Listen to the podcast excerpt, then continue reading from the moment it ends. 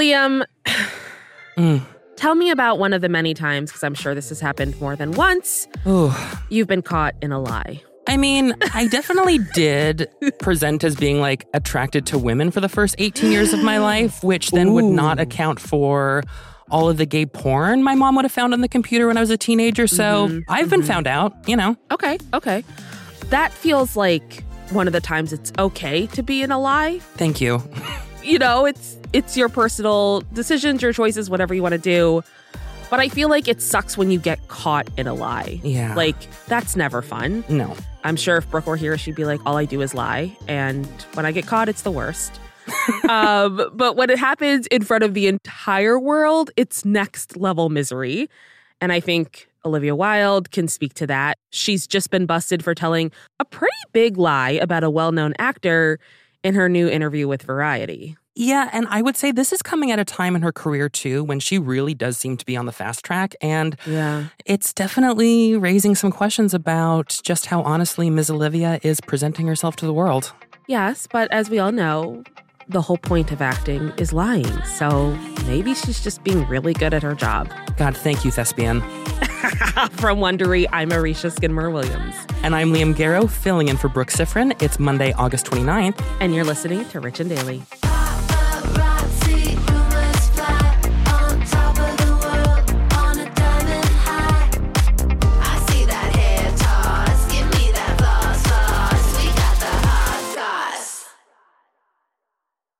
If you've been keeping up with Even the Rich, you've heard us talking about Monopoly Go. That's right, and we're going to keep talking about it. So playing Monopoly Go with your family and friends is truly a delight. Yeah, there's always something new to do, like partner events where you build on each other's boards, crazy tournaments where you can recruit your friends, or competitions to outdo them on the leaderboards.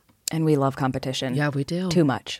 And if you want to play solo, there's timed events like obscenely massive multipliers for all your winnings and challenges like treasure hunts or money sprees. It's honestly a really great pastime. Exactly. Compete with your friends and people all around the world to be the biggest Monopoly tycoon on the leaderboards. So join the fun and download Monopoly Go now, free on the App Store and Google Play. There's a lot to say when buying a new home or car, but only one thing to say that can help you protect them. Like a good neighbor, State Farm is there. And just like that, a State Farm agent will be there to help you choose the coverage you need, no matter where you are in life. When you need coverage options, your State Farm agent is there to help, on the phone or in person. Like a good neighbor, State Farm is there. This episode is brought in part to you by Audible, your go-to destination for thrilling audio entertainment. Whether you're looking for a hair-raising experience to enjoy while you're on the move, or eager to dive into sinister and shocking tales, Audible has an exclusive collection of thrillers from best-selling authors that will keep you on the edge of your seat.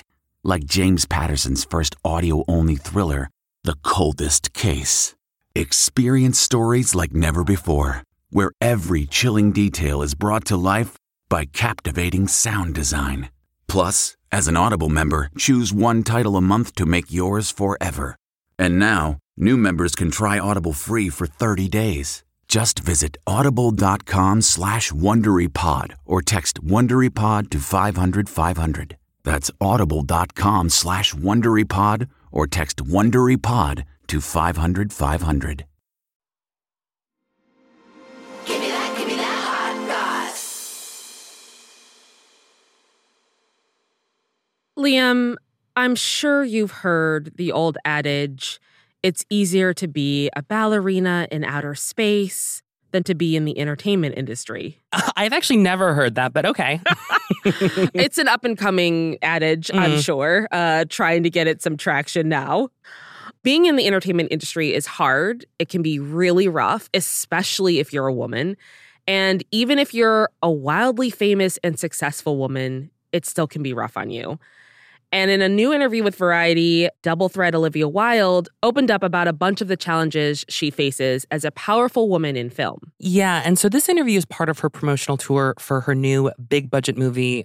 It's the second one that she's directed, Don't Worry Darling, which actually premieres next week at the Venice Film Festival. Mm-hmm. And In the interview, Olivia points out that even though her first movie, Booksmart, which, by the way, so good, even though that was a critical success, it wasn't a box office hit. And she says she's lucky she even got Don't Worry Darling made. She says fewer people will invest in the second film of a woman than a man. Mm. It's harder for women to get a second chance at directing. And mm. she also hit on something that I thought was really important. She you know, brought up the fact that very few women have had the chance at directing a film with a one hundred million dollars budget. Yeah. And she says, I do feel very passionately that if more female filmmakers are trusted with bigger budgets, we will see box office successes that will then inspire more female-directed films to get greenlit. Yeah, I had no idea how few women have directed such big budget movies. Oh, I hadn't until I started researching the story. And I was like, I knew it wouldn't be many.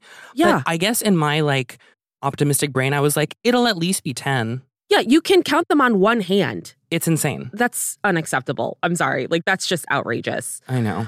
So right now, Olivia seems to be on that short list of female directors in the circle of trust.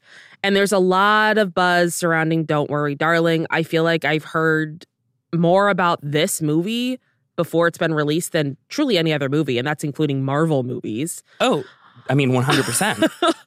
But all of that buzz is, I don't think, the kind of press Olivia was hoping for. So it started off with CinemaCon, which we've talked about that fiasco a few times on here. Uh-huh. And of course, you know, for people who need a bit of a refresh, this is when she was on stage presenting the trailer for Don't Worry, Darling. Mm-hmm. And then while she was on stage, she was served with custody papers from her ex, of course, who was actor Jason Sudeikis. Ted Lasso. And, you know, in this, I mean, come on. In this interview with Variety, Olivia talked about that moment without, I will say, mentioning Jason by name. She's definitely very well-practiced in terms of press interviews, I feel like. I think you do learn the lesson eventually where you're just like, how do you talk around something while still talking about it? And, you know, yes, she does go on to say she, like, talks about that whole encounter and she goes, it was my workplace. In any other workplace, it would be seen as an attack. And it was really upsetting. It shouldn't have been able to happen. And mm-hmm. I mean, yeah, no kidding. Olivia also said that the nastiness of what happened distracted from the work of so many different people and the studio, and said that it was vicious to try and sabotage that moment, which, mm. I mean, she's not wrong in the sense of, because that's all that people talked about. Like, I didn't even know she was presenting Don't Worry, Darling at this. Like, I all I knew is that she was there presenting something, and then the story that I knew about was her getting served. That's it. That's all I knew from that. And then, of course, the picture that gets circulated all over is just like her holding the envelope, right? Like, exactly. And now, regarding that, Jason has said that he had no idea that's how it would go down. And he said, had he known, he would have never allowed it to happen. Mm-hmm. But mm-hmm. Olivia doesn't really seem to buy that, which, fun fact, neither do I, Liam Garrow, because she said that there are... I mean, I don't. I just don't. Because as Olivia says in the piece, she's like, you know, there are all these hurdles that someone has mm-hmm. to jump through to get into that room. And she clarified that a person would need several badges, yeah, plus special COVID tests that had to be taken days in advance, which gave you wristbands that were necessary to gain access to the event. And then she added that this was something that required forethought. Again, we've talked about how we don't actually know how the whole serving process goes, to the point where I wonder if we should sue someone just so we know how it goes. I will happily let you sue me just so we okay. can see how this plays out. Well, I don't know how it works in Canada. You guys are so nice to each other. I don't think you have to serve papers. You're just like, hey, you hurt my feelings. I'm like, oh, I'm sorry. That's it. A fun fact about Canada, there's never been a lawsuit. See, I knew it. I knew it. Inspiring. Um, so this is what kind of started, I feel like, all the Don't Worry, Darling drama. Mm-hmm. And then following that, there have been rumors that Olivia and her lead actor in the movie, Florence Pugh, are feuding. And it's really hard to kind of separate how much of it is just the press pitting two women against each other versus how much of it is actual, genuine, they're not big fans of each other. So Page Six reported that Florence was unhappy with the relationship between Olivia and Harry Styles because when this movie first started getting filmed, Olivia was still with Jason. Mm-hmm. But in her Variety interview, Olivia exclusively sings Florence's praises. Like, she's so positive about Florence. one hundred percent. And I will say, like, in this interview, like, mm-hmm. Olivia doesn't even mention, I mean, granted or deny the feud between, you know, her and Florence, but right. instead she, like, goes on and she's like, you know, I knew that Florence was a superstar when she, you know, first saw the movie uh, Midsommar. And, like, yeah. you know, Olivia also brings up how society is constantly comparing women to each other and calls out the media, you know, for their role in perpetuating this. And she goes on to say, I think the tabloid media is a tool to pit women against one another and to shame them, which I wholeheartedly agree with. Yeah, same. And because this is Hollywood, truly Don't Worry Darling is the gift that keeps on giving when it comes to drama.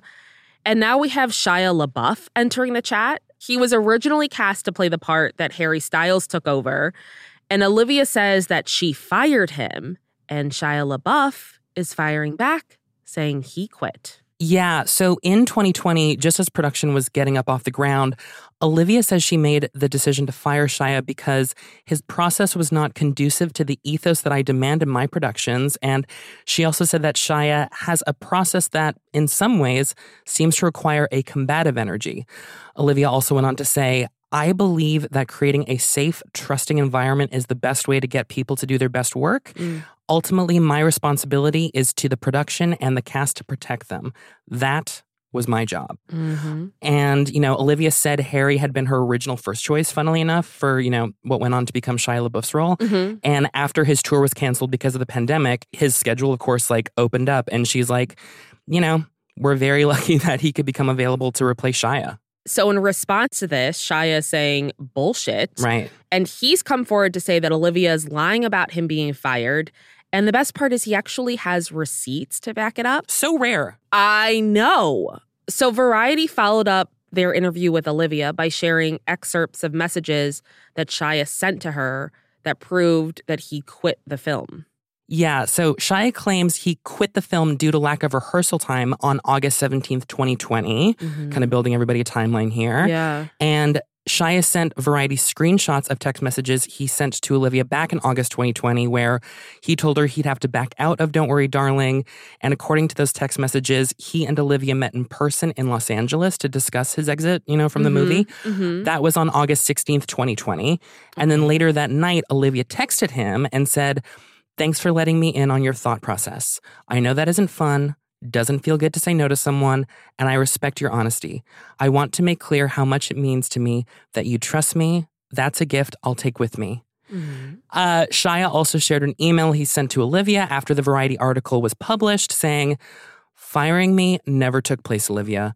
And while I fully understand the attractiveness of pushing that story because of the current social landscape, the social currency that brings, it is not the truth. I had a lot of thoughts about this because I know I'm going to get into them in a second because there is one more piece. Yes. And that's a video has now been leaked that at first watch, this is going to be a teaser for what I'm about to claim later. Mm-hmm, mm-hmm. Um, at first watch, it seems to back up Shia's claims. Yeah. So Shia sent a video to Variety that, you know, Olivia allegedly sent him on August nineteenth, twenty twenty, which would have been two days after he claims that he quit. And in the video, Olivia is driving a car and asks him to try and make it work. Here's the audio of the entire leaked video. Shia, Shia. I just went riding my horse, very sweaty, but I wanted to reach out because I feel like I'm not ready to give up on this yet. And I, too, am heartbroken and I want to figure this out. And, you know, I think this might be a bit of a wake-up call for Miss Flo, and I want to know if you're open to giving this a shot with me, with us. If she really commits, if she really puts her, her mind and heart into it at this point, and if you guys can make peace, and I respect your point of view, I respect hers, but if you guys can do it, what do you think? Is there hope? Is there hope? Will you let me know? Okay, bye. Okay, so it's not a good look for Olivia. I'll say that. Like, she's very clearly, it seems like, trying to make things work. But I will say, sometimes we make decisions based off the information we have. So it seems like in this moment, she was trying to salvage her film or how she viewed her film. And it's okay if she changed her mind down the road. Now, I know, like, the issue is, like, did she fire him or did he quit? And that's just hard to say because in one of the articles, apparently sources confirmed to Variety that he had been fired. So it's like, well... Yeah. I mean, I also read that it was like, it was like, oh, he was fired, but then someone else was like, no, it was really more of like a mutual collective decision. And here's the thing. If that is true, mm-hmm. I can totally see a situation where like it weirdly becomes like that gray zone where it's like, great, we agree that this isn't going to work. And so then one party walks away being like, yes, we terminated the relationship. And then the other person's like, no, I terminated the relationship. You know what I mean? Like, yeah. So I'm also wondering, I'm like, is this stuff just kind of getting lost in translation? Like, mm. could it be as simple as that? And then I have to say, I do understand Olivia wanting to advocate for her movie. As we discussed at the top, it's a huge deal. Yeah. When a woman gets a green light on a second movie, she's been given a bigger budget. The stakes are high for her. And yeah. maybe she felt like, oh, my God, if I lose an actor here, like, is that going to show badly on me? This, like, mm. you know, new female director. You know what I mean? It's weird because I feel like that one sentence of her saying she fired him, she could have easily said we went our separate ways and then still said that stuff about about his process. Yeah. Because it's like that seemed to be the thing that kind of was a catalyst for Shia to say something, which I will say in this day and age, when you're writing emails, there's no way he didn't write that with the intent of knowing everyone would read it. Oh, I don't think he wrote that to be discreet. Yeah. Like it was just so cleverly crafted. And of course, I'm always suspicious. People, celebrities in the public eye, like, we're all just pawns in their P R games. I mean, true. All of this, the timing is very interesting, I yeah, will say. one hundred percent. So, Liam, Olivia clearly is working to position herself as a champion for women in Hollywood. I feel right. like she mentioned that a lot, especially in this Variety article. But then she gets caught in this lie about Shia. And so the question is, is she actually this feminist figure? Is she kind of contorting the truth to feed the narrative she's trying to create? I mean, well, first of all, I don't think getting caught in a potential lie immediately dismantles your entire legacy or like whatever your entire personal ethos is. I mean, I guess it depends on the thing, right? I would hope it doesn't, but sometimes people really run away with things. Totally. And again, depends on the severity of the claim. I mean, I don't think Olivia's trying to, you know, put on the mask of some like feminist champion. Because also like, again, looking at the nature of her work, like even the, her first movie, Booksmart, like mm-hmm. I would say her personal politics, based on what we've seen so far and what we know about, lives in her work. And, you know, it takes, as you know, yeah, it takes so much to get a movie up off the ground. Mm-hmm. I don't know. I just think that would be a lot of work to try and like, yeah. position yourself as being one way, trying to get work up off the ground that reflects those values only to have that what not be true. Like, that doesn't really track with me. I mean, look, I know the struggle. This happened to me when I worked at T G I Fridays. I quit because sure. there was a shooting in the parking lot. They claimed they I got fired because I wouldn't stop eating brownie obsessions. Like, it just depends on who you ask. Like, that's just how it works in this business and the restaurant business. I mean, listen, if there's one thing that we can conclusively say, T G I Fridays is really the Hollywood of the service industry. And we've known this for a long time. Yeah. Yes. Yes. From Wondery, I'm Aricia Skidmore Williams. And filling in for Brooke Sifrin, I'm Liam Garrow. This is Rich and Daily. See you tomorrow, Richies.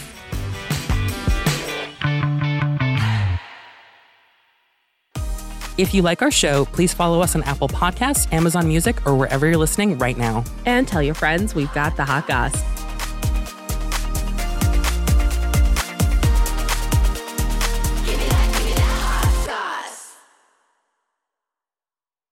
I feel like I was blindsided because it's a competition show. From the producers of Jury Duty and The Bachelor, we have scoured the earth for the fourteen greatest reality contestants that were available during our production window. Comes a reality competition show about reality competition shows. Nobody has dared to find out who is the actual best at just being on a reality show. I'm your host, comedian Daniel Tosh. It's win or go home. Each episode, our contestants will face new challenges that will test their strength and lack of life skills for a chance to win two hundred million dollars. Thousands, not millions. two hundred thousand dollars. Prepare, because it's about to be ugly, crying, lots of fighting. Tasha, I have to defend myself. Celebrating twenty-five years of reality T V with your favorites. I have diarrhea. You cannot do this to me. What in gay hell have I got myself into? The Goat, premiering on Freebie and Prime Video on May ninth.